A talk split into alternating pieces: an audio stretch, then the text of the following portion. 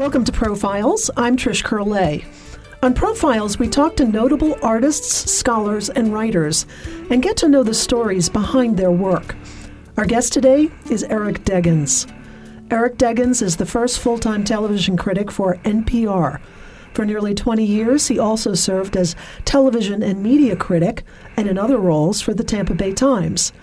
He's the author of the 2012 book Race Baiter How the Media Wields Dangerous Words to Divide a Nation, a look at how prejudice, racism, and sexism fuel some elements of modern media.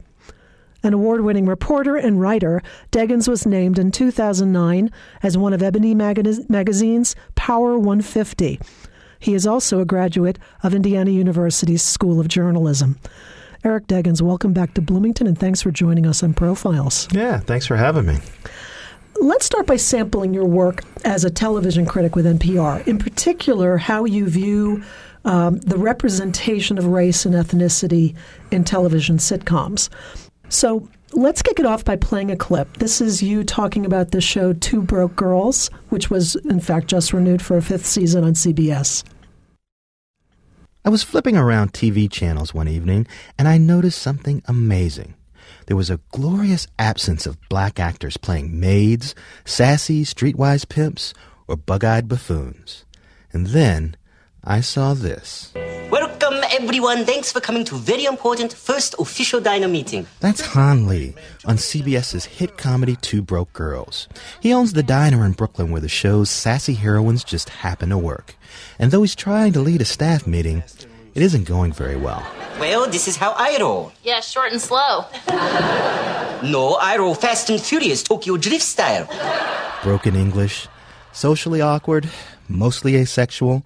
These are the unfortunate qualities which seem to define Han Lee, a collection of stereotypes whose heavy accent is always good for a laugh or two.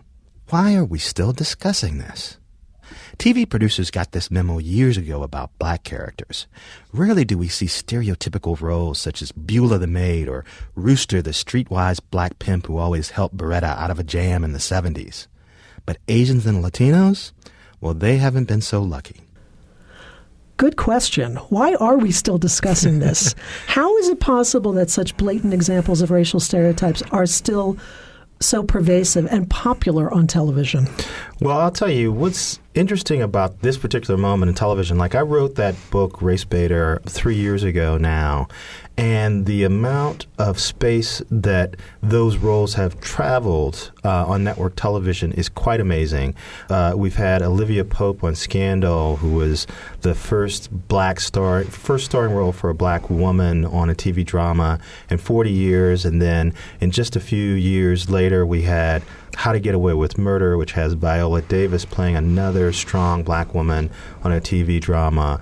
We have shows like Empire on Fox, centered on a black family that uh, control uh, a music empire. We have Blackish on ABC. We have Fresh Off the Boat, the Asian American family on ABC. We have Jane the Virgin, with three generations of Latinas living in the same house and bouncing off each other in a soap opera inspired story. So what's great is that in that short period of time, it seems like network television has finally sort of gotten religion about the, uh, how diversity can make TV shows creatively better and also make TV shows more profitable and more um, interesting and compelling to viewers, draw a higher viewership.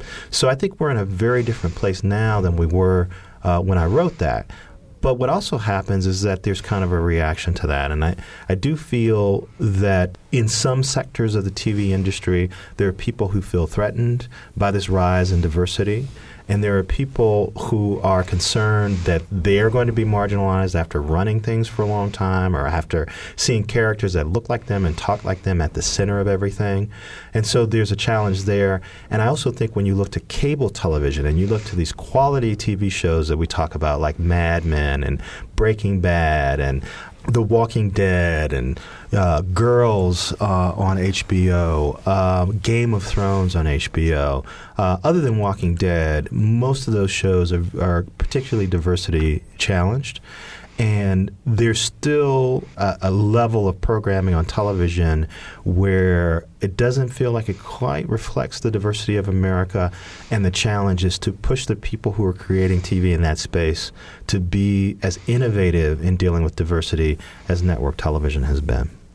You talk about the Writers Guild of America and the composition of its writers in the Guild, which is a labor union for folks who, who write for television, film, and other media.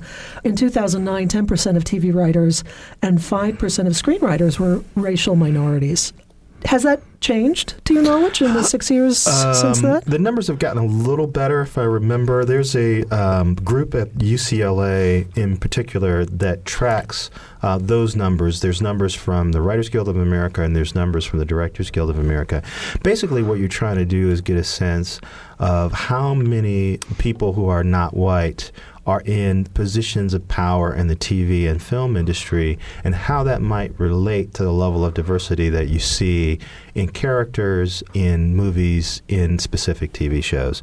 And uh, I think what we've seen in terms of the superstar showrunner, the person who is given the credit for being the artistic vision for a show. So you think Aaron Sorkin in The West Wing, you think uh, Steven Bochco in Hill Street Blues. There's certain uh, producers who are seen as the guys who came up with the vision for the show and make sure that the show stays con- consistent to that vision. Very few of those people have been non-white people. Very few of those people have been women.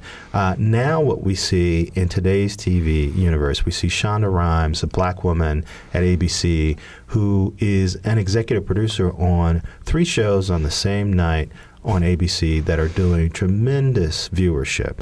That's Grey's Anatomy, Scandal, and How to Get Away with Murder. And she created two of those shows, Grey's Anatomy and Scandal, and her protege created the third one. So here's a black woman who controls an entire night of television on ABC. John Ridley, the screenwriter from 12 Years a Slave, created a show called American Crime, which is now airing at 10 p.m. on Thursdays on ABC. So there's a black male who's been given control of a show and control of the artistic vision of a show. Uh, Blackish on ABC, Anthony Anderson and his executive producer, Kenya Barris, together, they serve as the creative vision on that show. Again, another show that is helmed by people who are not white. And you look at Jane the Virgin, that showrunner is female. Orange is the New Black. That showrunner is female. You know, we're getting a lot of innovative programming from people who are not white males. And so uh, the reason we track these numbers is because we want to encourage the industry and be able to also show the industry look, when there's more diversity in writing and directing, you get more diversity in characterizations, and you also get a wider range of an audience that shows up uh, for these shows, and they're more successful. The group at UCLA that also tracks these numbers also tracks the profitability of shows where the ethnicity of the characters roughly translates to the ethnicity of America. And what they found is that shows that reflect the face of America are the most profitable uh, and the ones that have less diversity and some of the ones that have more diversity don't necessarily do as well. Now, I think Empire is a show on Fox that will bust a lot of those paradigms uh, because it's a show where the viewership is uh, about 60% black but it is doing tremendous numbers. I think its finale did over 21, 22 million people once you count uh, everybody who watched it on DVR and online, uh, which is a tremendous hit uh, in today's uh, broadcast world. So the paradigm is being rewritten as we talk about it. Um, but right now, um, there's not enough diversity in those directing ranks, in those writing ranks. And increasing that diversity is key to increasing diversity in front of the camera. Reality television has not necessarily kept up to pace with what's happening recently in regard to dramas and sitcoms, in regard to three dimensional characters of color. Do you agree with that? I think, um, yeah, I, I think reality TV is a game of stereotypes, though. Everyone is stereotyped on reality TV shows because these are characters that have to be created in a very short space of time. And so the viewer has to essentially be able to turn on a show, see a bunch of people that they have never seen before, and instantly know what kind of person each of those characters are. I, I, say characters in quotes. If you could see me, you'd see me doing air quotes, but characters. Uh, they're real people, but they're essentially playing uh, characters on these shows. And the viewer has to instantly know what those characters are. Now, when it comes to white characters, you know, the mainstream of America is familiar enough with the different shades and gradations of white culture that white people don't get as stereotyped by many of these characters because uh, you know there's a wider familiar familiarity uh, with how wide-ranging white people can be. But when you have reality shows where there are very few black people on them, and then those black people who are on those shows act in very stereotypical ways, then it reinforces stereotypes in the culture in a way that I think is a lot more damaging. And frankly, I think the most damaging thing about reality TV is that it feeds back to marginalized people a vision of themselves that just encourages further oppression.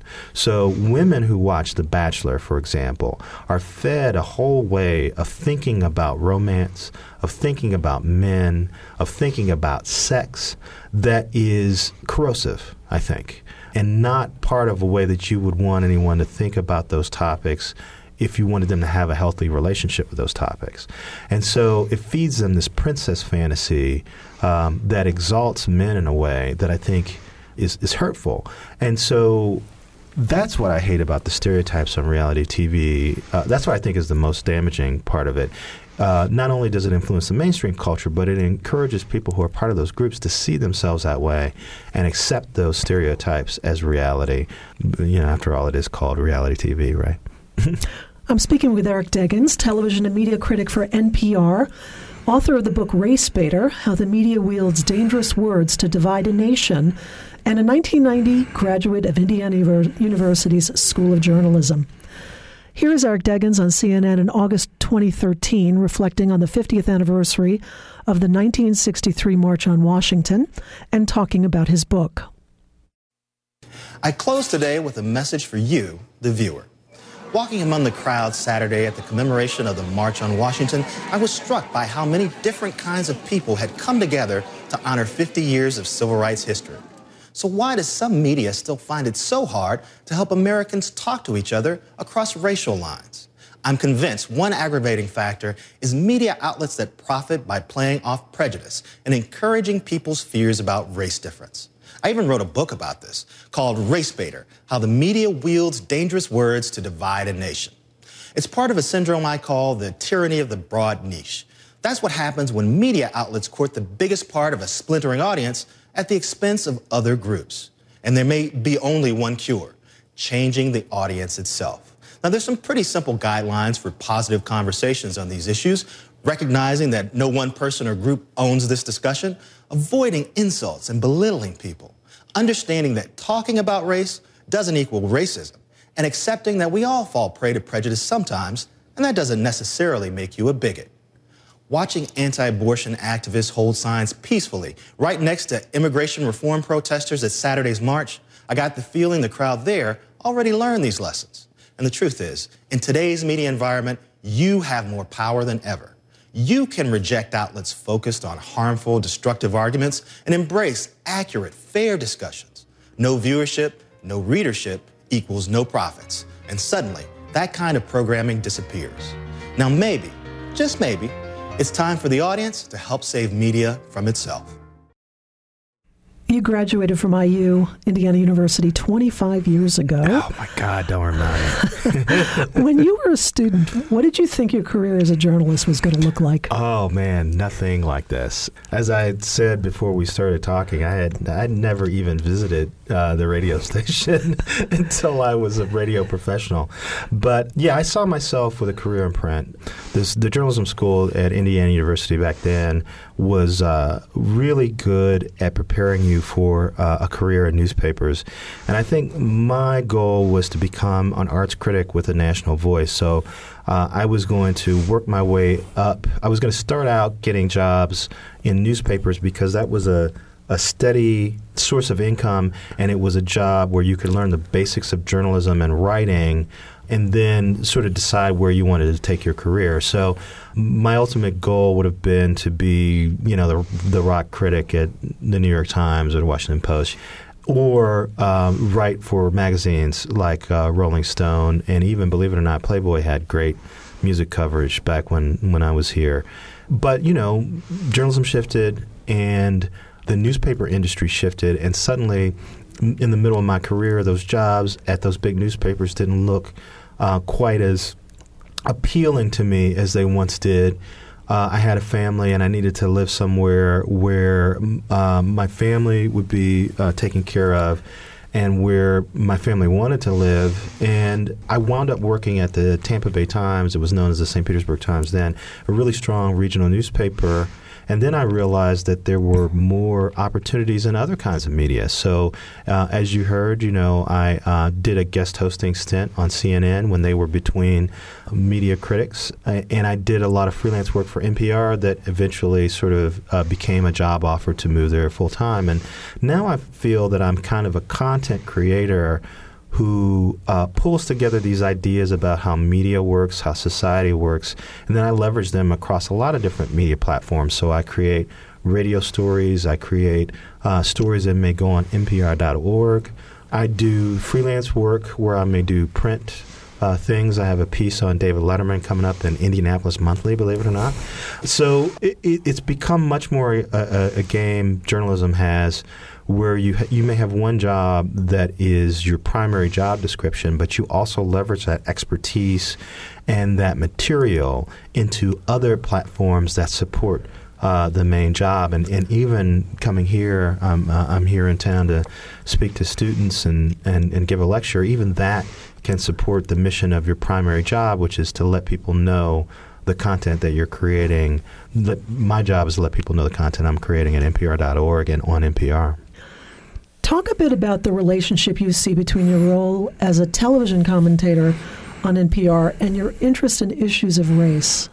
Well, you know, I feel like any arts critic worth his salt, I think, I feel that how we entertain ourselves and what we choose to to entertain ourselves tells us a lot about society. We can learn a lot about ourselves by taking a look at what we find dramatically compelling, what we find offensive, what we find humorous, uh, what we find emotionally moving. And those things change with the times. Those things change with how society changes. So, uh, in a way, I sort of feel like I'm a social archaeologist and I'm trying to sift through all of this material and get a sense of uh, where we are on issues of race, where we are on issues of assimilation, where we are on issues of segregation, where we are on issues of sexism and gender identity, all of these things. You, any subject that you can think of that affects society and the wider world, it can be found, a meaning can be found inside the television that we consume. And that's my ultimate goal. I, I, I love it when I'm able to look at how people react to a TV show or a storyline or a character or a progression and link that to the real world and how we're reacting to these real issues. Your book is called Race Baiter, which is a term you say was coined by the conservative media to describe a person who uses racial tensions to arouse the passion and ire of a particular demographic. And you go on to say that even as the election of the first black president first forces us all to reevaluate how we think about race, gender, culture, and class lines, some areas of modern media are working hard to push the same old buttons of conflict and division for new purposes. What are those new purposes? Well, ultimately, if you're a media outlet, your goal is to develop a strong audience that is bound to you and does not want to consume the material that's featured on your competitors' platforms. So if you're Fox News, the goal is to draw a loyal audience that sticks with your programming and doesn't watch MSNBC or watch CNN. And one way in which Fox News, which I uh, have criticized uh, a lot in the book, and I and I talk about during my talks, one way in which they do that is they try to reflect the worldview of the target audience, the people uh, who the channel's aimed at, and that's basically middle-aged, conser- politically conservative uh, white males.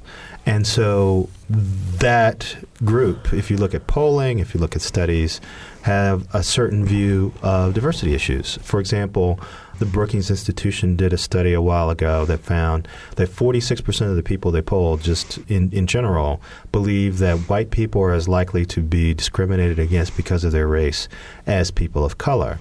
But when you look at people who watch Fox News, people who say they watch Fox News, that percentage goes up to 70%. Right? So that's an audience that is resistant to the idea of um, systemic racism, of persistent institutional prejudice. And so the pundit shows that they feature, the news uh, reports that they fe- feature, and in particular, uh, when they devote a lot of resources to doing a, a, a, long report or doing you know something significant in reporting, they're going to reflect the worldview of that target audience because the goal is to pull that audience in, keep them loyal to Fox News. And and Fox News's message isn't just that they're better at covering news. Their message is you can't trust our competitors. You know, CNN and NBC and CBS, they're liberally biased. They're going to tell you um, something that's not necessarily completely true whereas you can come to Fox News and get the quote unquote truth.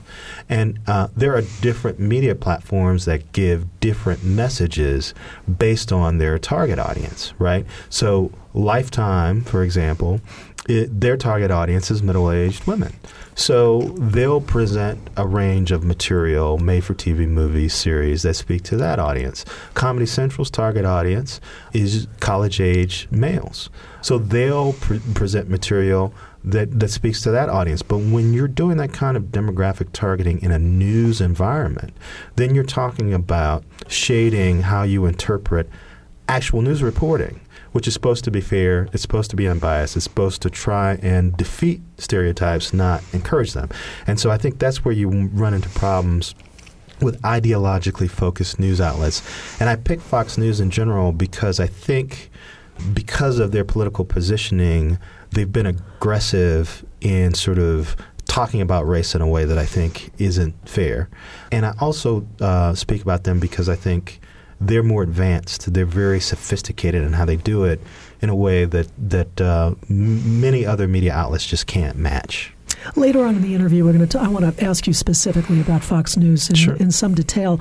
You write this book is an attempt to decode the ways media outlets profit by segmenting Americans, which you call the tyranny of the broad niche. Sure. And, and you just spoke about it, this focus on segmenting and niche programming in television. It, this is a big focus of your book. So, what do you mean when you say that, and it was in the clip as well, I believe, the tyranny of the broad niche? What do you mean by that? Right. So, we're at a point now in media where it's very hard to draw sort of the kind of broad audiences that we once saw for television, say, 20 years ago it, it, really takes a Super Bowl or you know the Oscars or even you know it takes something live and you know annual and a huge event to draw the kind of audiences that we uh, used to see much more regularly 20 years ago. So the name of the game in television and in media right now is to draw the biggest slice of an audience. There's no way you're going to get everybody because there's too many there's too much competition and also because people expect media that is focused on their desires and their preferences to a degree that they never have before. It used to be when you know when I was a kid and I was watching CBS on Saturdays. You know, I'd sit through. You know, I don't know. Uh, I'm, I'm going to make this up. I'm sure the scheduling's wrong, but I would sit through All in the Family to get to Carol Burnett show, or I'd sit through Carol Burnett to get to Gunsmoke. You know, there's a show I wanted to see, and I might sit through something I didn't want to see to see the show that I wanted to see. People don't have patience for that anymore because the technology exists to see exactly what you want, exactly when you want, exactly where you want, right? So now media outlets have to serve their audiences much more completely than they ever have before. And they have to figure out how to keep those audiences coming back and coming back and coming back. And so, what happens is if you can find a broad niche, if you can serve middle aged white males and really cater to them in a way that they're very supportive of you. And if that's an audience that advertisers are also interested in, then you can make a pretty good living as a media outlet without having to worry very much about people who are not middle aged white males, right? We also see this happen with youth programming right? One reason why, you know, The Simpsons is still on the air and Family Guy is still on the air at Fox is that for a long time, those shows have been very good at attracting uh, wealthy viewers and young viewers uh, in a way that other Fox shows haven't. And so, even though when you look at their overall ratings, you know, they might not be uh, particularly distinguished. If you look at their ratings amongst uh, viewers 18 to 34 and viewers 18 to 49, and especially males in those demographics, um, they are comedies that draw some. They, they, used to be comedies that drew some of the biggest numbers in those categories. I haven't looked in, at the numbers in a few years, but that's why they would survive. Even though if you looked at their general ratings, you say, "Wow, you know, they're getting ratings that are close to shows that have been canceled." So what happens is the tastes of that broad niche wind up affecting everything that's on a channel and even channels that might want to compete with that channel. Uh, so we see it happen in the, the bend towards youth programming. Uh, we've seen it happen with the bend towards uh, white audiences. But now we have the show Empire on Fox. And the reason why it is super successful is because it draws a huge number of black viewers. As I said before, um, last time I looked, 60% of its audience was African American. And that has made the difference between the show being a good show in terms of its performance with viewers to it being a blockbuster hit. And so now everybody in broadcast is saying if I put on a show that doesn't repel white viewers and that black people really like, I could have a monster hit. so guess what we're going to see? We probably won't see it. We'll see a little bit of it in the fall, but we'll definitely see it uh, a year and a half from now because it takes about that long to develop shows. But we'll see a bunch of people trying to cash in on that idea that if they create a show that draws black viewers and also draws some white viewers, that they can really be successful. And but if you're not uh, someone who shares that sensibility, that cultural sensibility, and you're not interested in that cultural sensibility, then you might feel left out. Uh, and and, and the, the twist here is that that has more often happened to audiences of color and viewers of color, but we may be entering a period of network television where the reverse happens. And there's a lot of shows engineered to try and capture um, that black audience in a way that people who are not uh, that interested in black culture may find, you know, that they're not interested in. If you're just joining us, I'm speaking with Eric Deggans, television and media critic for NPR and author of the book Race Baiter How the Media Wields Dangerous Words to Divide a Nation. I hinted earlier that we're going to talk about Fox News Uh-oh. in some detail. and much of your book, uh, Race Baiter, is a critique of, of cable news, namely the Fox News channel, which is. Um, I do cons- also criticize MSNBC. I will, I will uh, point that out. I, I, criticize Al Sharpton. I criticize MSNBC. Yes, you do, and I want to I want to raise that as well. Uh, Fox News is the conservative media outlet which has more than twice the number of primetime viewers of MSNBC. You write For many consumers of television news, cable news channels are morphing before their eyes from reporting vehicles to political punditry operations. And what does that do to the notion of an objective truth? You're clearly concerned about what you view as a blurring of the lines between uh, traditional unbiased journalism and opinion making as expressed through cable news uh, channels. Um, let's talk about Roger Ailes, president of the Fox News Channel. He was hired by Rupert Murdoch in 1996 to create the channel. Murdoch is the billionaire owner of News Corporation, which is the world's second largest media conglomerate. A little background about Roger Ailes. Before he was hired to develop Fox News, Roger Ailes was a media consultant, and you write about this in your book, to three Republican presidents, including Richard Nixon beginning in 1968, mm-hmm. Ronald Reagan, and George H.W. Bush. Uh, you say that what's notable about Ailes' tenure as a political consultant is how many of his employers, those three presidents, or to be presidents, used fear of black people and controversial racial issues to win support among white voters in tough elections. It seems as if you're saying that the Fox News channel's approach to race and conflict is a direct reflection of Roger Ailes' election-winning political strategies. Yeah, yeah, I'm definitely saying that. And and Ailes.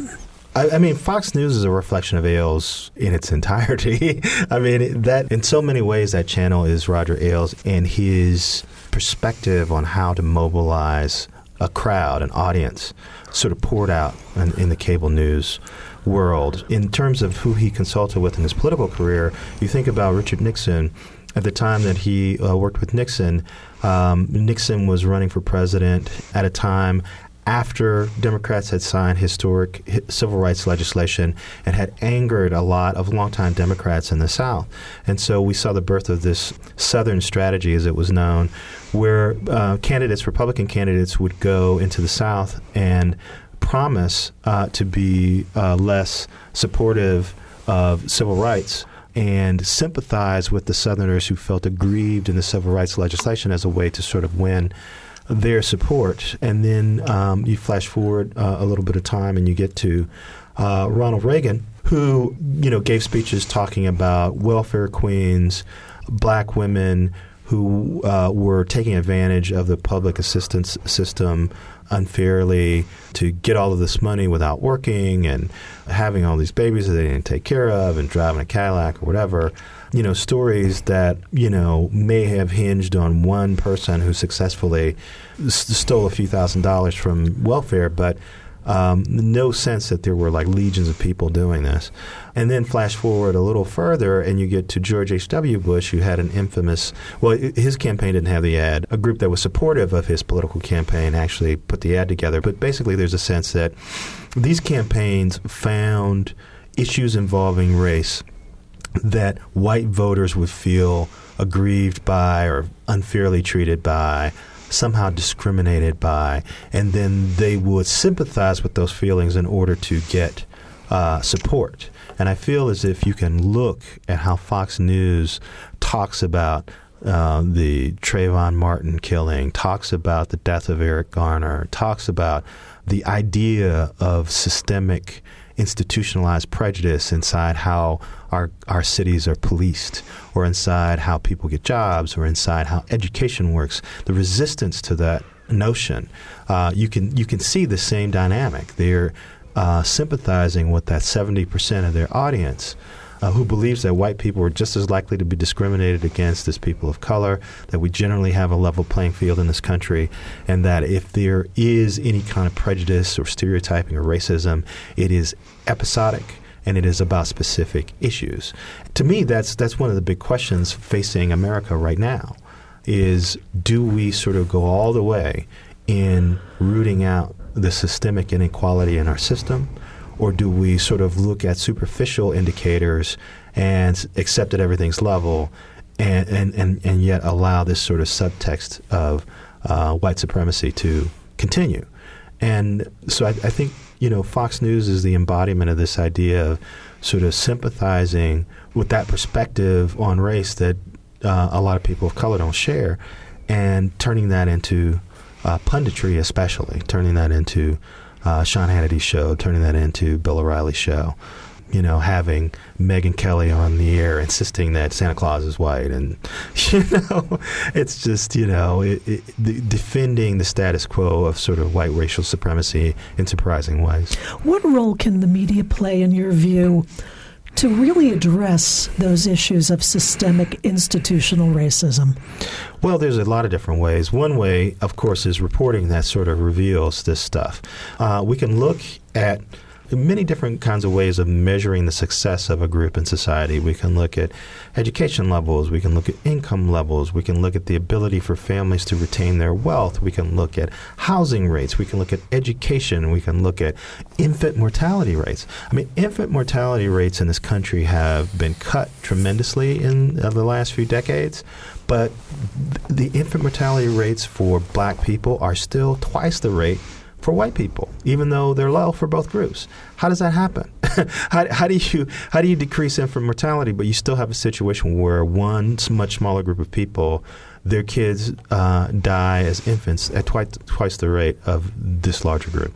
So once you look at all those indices and you see that people of color and black people in particular do worse in every one of those in terms of income levels, earning 75 cents for every dollar a white person does, you know, you have to say to yourself, there's something else going on here. If, if everybody's equal and everybody has an equal chance of success in America, it's impossible to have a situation where you look at all these different indices and one group of people is doing worse than every one of them.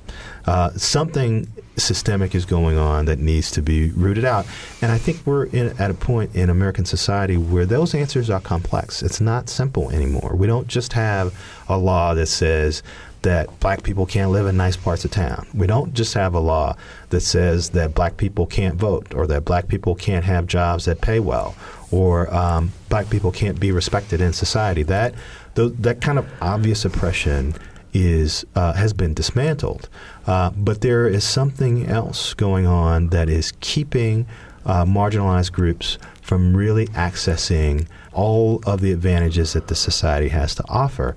And I feel like we're sort of halfway there, 60% there, and we just have to find the will to look at these deeper questions that require more effort and that require more complex understanding about how race works in America. I mean, if you have a situation where government testers can change the name on a resume and affect how employers respond to it, if they put a name on it that quote unquote sounds black, it gets fewer callbacks. All the information on it is the same. The only thing that's different is the name and the assumption that the person who receives the resume is making about the race of the person who submitted it. And so that tells you right away that there are people making instant snap judgments about potential job candidates uh, based on their perception of what their race is. And so I'm convinced that there are things going on in media that encourage those snap judgments. And I'm devoted to at least trying to discuss that stuff because one of the things we know from studies and polls that, that look at this is that if you push people to consider these ideas consciously rather than let them just react, uh, then you're more likely to find that they will reject unfairness. But you got to get people to think about it, and you got to get them to really face it. You talk about Tali Mendelberg, who's an academic, and she wrote a book called The Race Card. Um, and in it, she says that political messages containing racist language work best when the message isn't obvious, when it's implicit rather than explicit. Right. Um, so that voters can react to an idea rooted in prejudice without their conscious minds stepping in to reject the overt racism. You wrote about this implicit racism and bias in your book. So, can you give us some very specific examples of how it shows up in cable news? Uh, I'm sure it's easier to do that from the right side of the political spectrum from Fox News. Right, but right. I'm also curious about some examples that maybe come up through MSNBC and the left leaning media. Well, you know, this is something I do run into um, regularly where people will say, you know, you're very critical of conservative uh, media outlets and where's your word uh, for what the liberals do. And one thing I would say is that, you know, when, when I'm talking about issues of race and stereotyping and prejudice and institutional racism and stuff like that, liberal media outlets believe in institutional racism. they believe in institutional prejudice. So, you know, finding examples where they're, you know, uh, perpetuating stereotypes, I think is more difficult because their mission, the kind of viewer they're trying to draw, the message they're putting out, is about a whole different set of issues and speaking to their audience in a different way.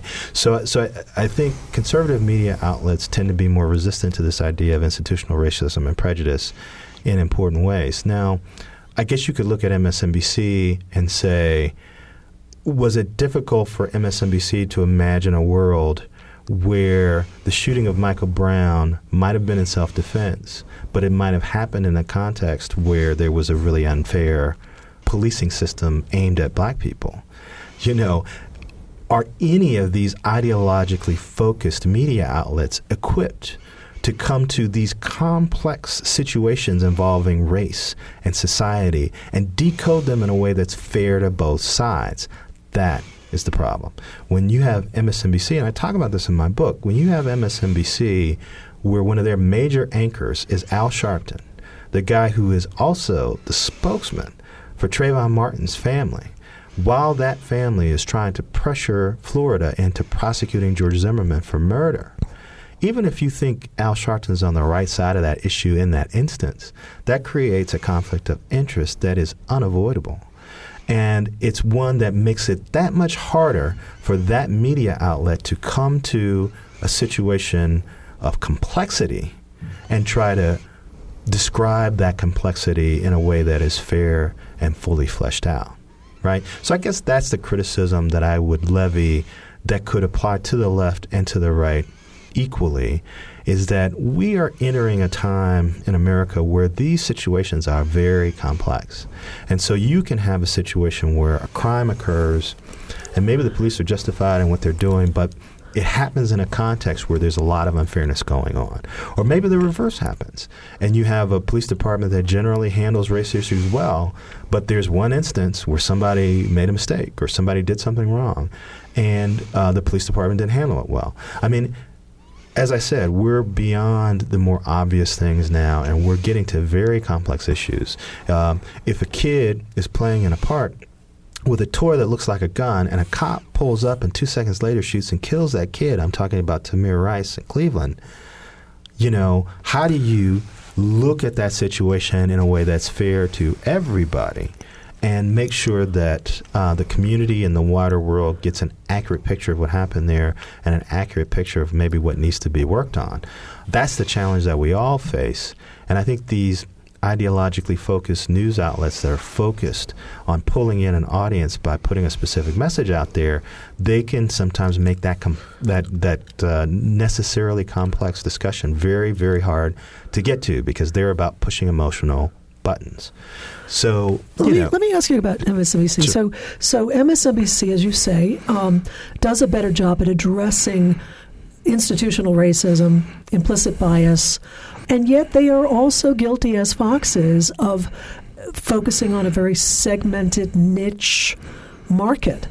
And so, how can any media outlet be successful um, and we're talking about dollars, bottom line, be successful at really addressing institutional racism and the complexity of those issues while at the same time expanding beyond a niche, expanding to a broader audi- audience? How do they maintain their appeal and their money making potential while at the same time being fair in regard to the, the accuracy of the reporting? Well, you know, there's a lot of different niches out there, and there's a lot of different ways to appeal to them. So, uh, MSNBC and Fox are appealing to their niche audiences uh, through political ideas. But there's a way to appeal to a niche audience by saying, we're the place you can go uh, for accurate, fair reporting. Uh, we're the place you can go to uh, that will cut through the complexity of this stuff and try to be fair to both sides.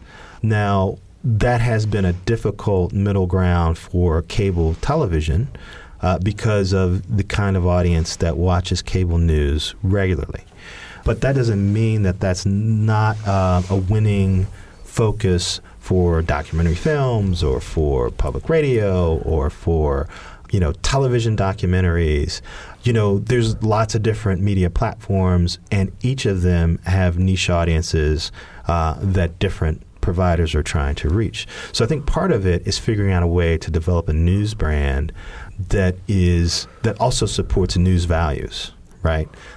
How do you develop a news brand that pulls in that broad niche that you need while also upholding uh, the core values of journalism, which is to be accurate and to be fair. I don't, I don't really like using the word unbiased because I don't think anyone is unbiased, and I also think that every media outlet is biased towards turning a profit, mm-hmm. paying its uh, employees, having an impact in the world, and, and doing what it views as quality work. So, you know, everybody goes into a news story with a set of biases. The question is are those biases that support quality work or are those biases that make it harder to get to quality work?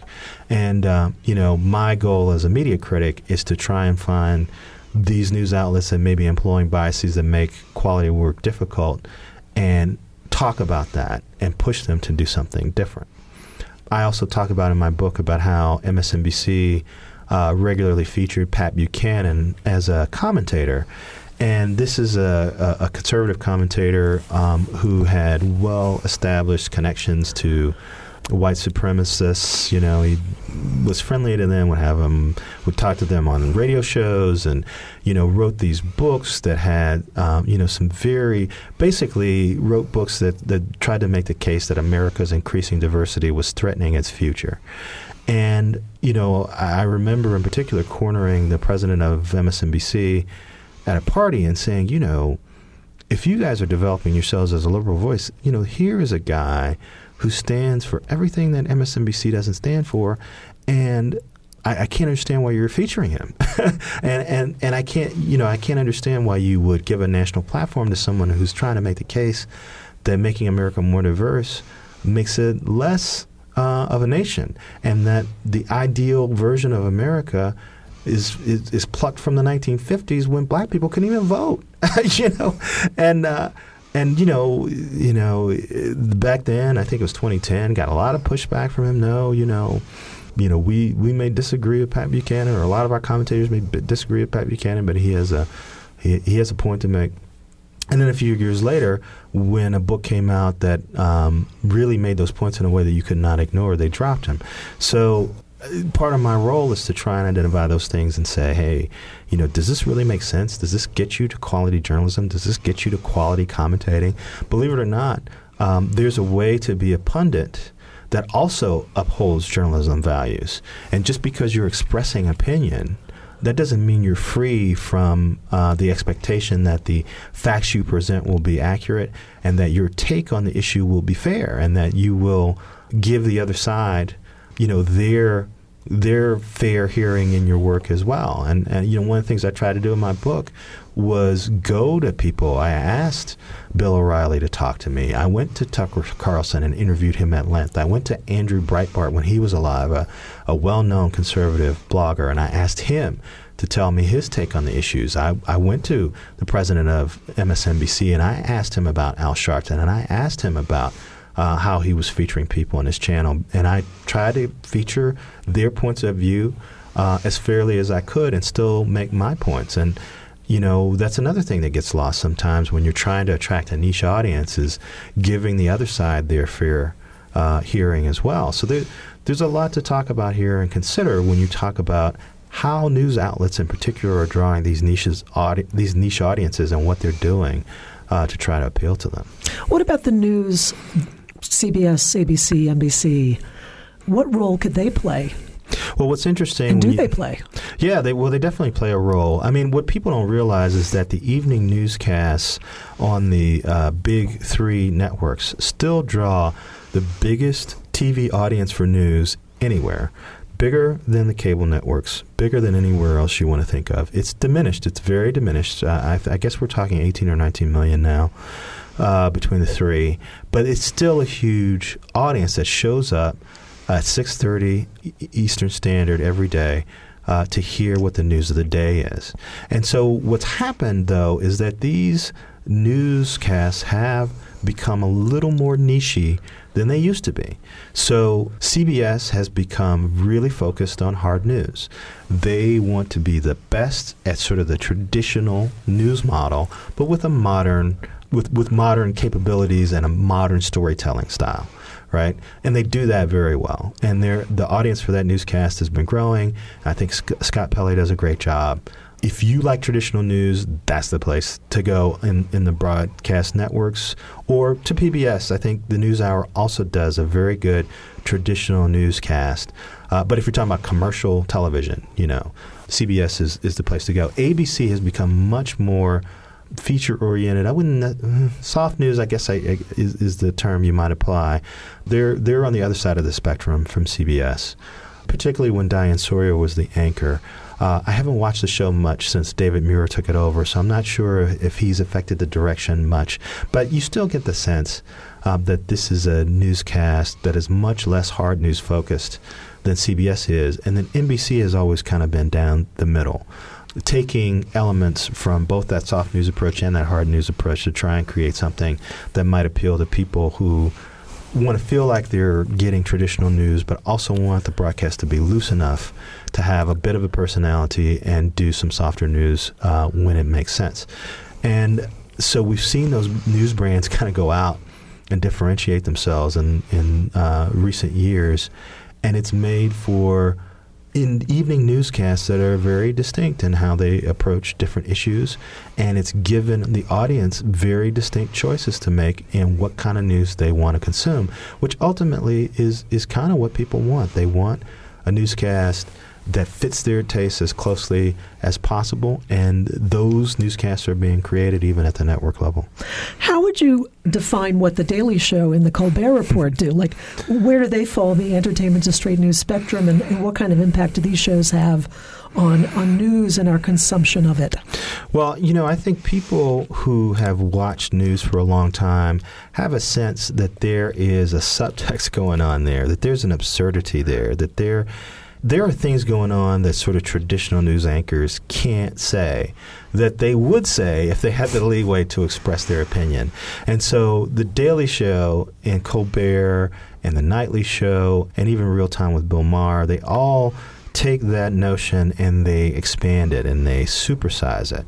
Uh, the Daily Show, in particular, is about taking what happens, the, the absurdity that happens in the day's news, and making sport of it, but also highlighting how uh, hypocritical our systems can be, how, you know, all, all the different weaknesses that we complain about, how closely politics is tied to money, how hypocritical politicians are, how the news media is not uh, able often to be a, a, good watchdog because it is so obsessed with other values like chasing celebrity news or political ideology, they're able to highlight all of these deficiencies and make fun of them in a way that's entertaining and also inform people who don't necessarily know the extent of the hypocrisy or absurdity that's going on in media. Uh, the only thing I worry about, and I know, again, you know, I sort of sound like I'm nitpicking, but ultimately, one of the problems that we have is that people want all their media to be entertaining, including the news. And what The Daily Show and Colbert and The Nightly Show and all these others do is create the expectation that people won't consume or they will resist consuming news unless it's as entertaining as possible. And that again winds up uh, distorting the news process a little bit. You know, even Jon Stewart will say he's not a journalist, and in that he doesn't have to be fair.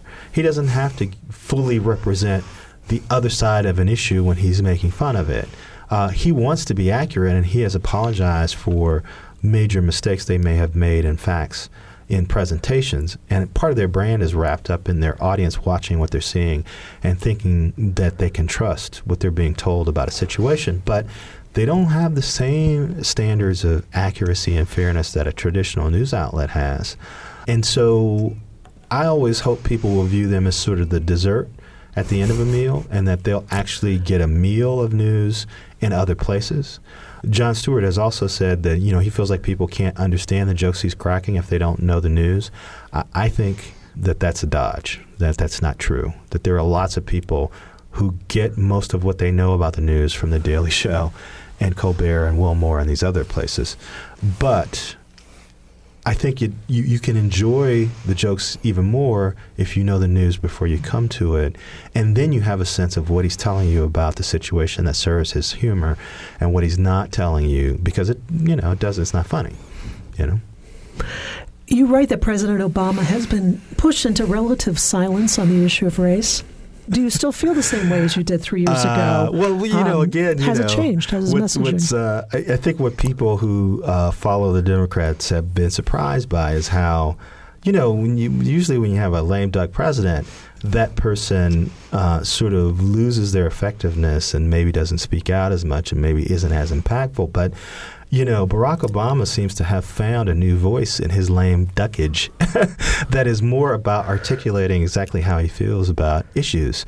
So I think we hear from Barack Obama a little bit more than maybe we we may have in the the you know certainly before his latest reelection about race. Also, race is more on the national table than it was uh, back then. Uh, you can't be a public official and avoid talking about race when you have Michael Brown, Eric Garner, Tamir Rice, the you know Oklahoma frat. you know, you just you have all of these sort of hot button explosive stories connected to race, sort of at the center of the news cycle in a way um, that we haven't seen. Uh, I, I, don't know that we've seen this in a very long time. So, in a, in a way, he winds up having to talk about race more just because of what's happening in the news now. But I also think he feels freer to talk about race now because he's not running for reelection. Uh, the leading candidate for the Democratic nomination for president seems to be Hillary Clinton. And, you know, she seems to be trying to establish herself as a separate person who is not necessarily uh, part of Barack Obama's, you know, immediate legacy. So maybe he's a little freer uh, to speak his mind on race than he has been in years past. But I, I do still think that he has not fully revealed how he feels about a lot of these issues because he is still everybody's president. And certainly I understand the notion that he may want, or those who, who look at these issues, some of them may want, to have a president where everyone feels like he's their president and he's not just black people's president or the president of black America or the president who translates black, black America to, to white America. So I, I can certainly understand him picking his shots. Uh, as I say in the book and as I say in public a lot, I cannot wait to read the book that Barack Obama writes about race uh, when he gets out of the White House. What do you think he's going to say? I don't know. That's why I can't wait to read it. because I read his first two books, and I feel like he has a very complex and deep understanding about how race works in America that he often does not get to reveal because it's complex. Because if you talk about it, um, it's easy to take pieces of what you say and blow that into something that is not what you intended. And for a long time, he's been in a situation where that could be very damaging to him or very damaging to his political allies. So once he reaches the point where he's like Clinton and like Carter, and his primary responsibility is to his legacy as a public person, then he'll be able to say, I think, express more complex ideas about this. And he's an amazing writer. So I, I really hope he does it. I've been speaking today with Eric Deggans. Thank you so much for being here. Thank you for having me. This is Trish Curley for Profiles. Until next time, thanks for listening.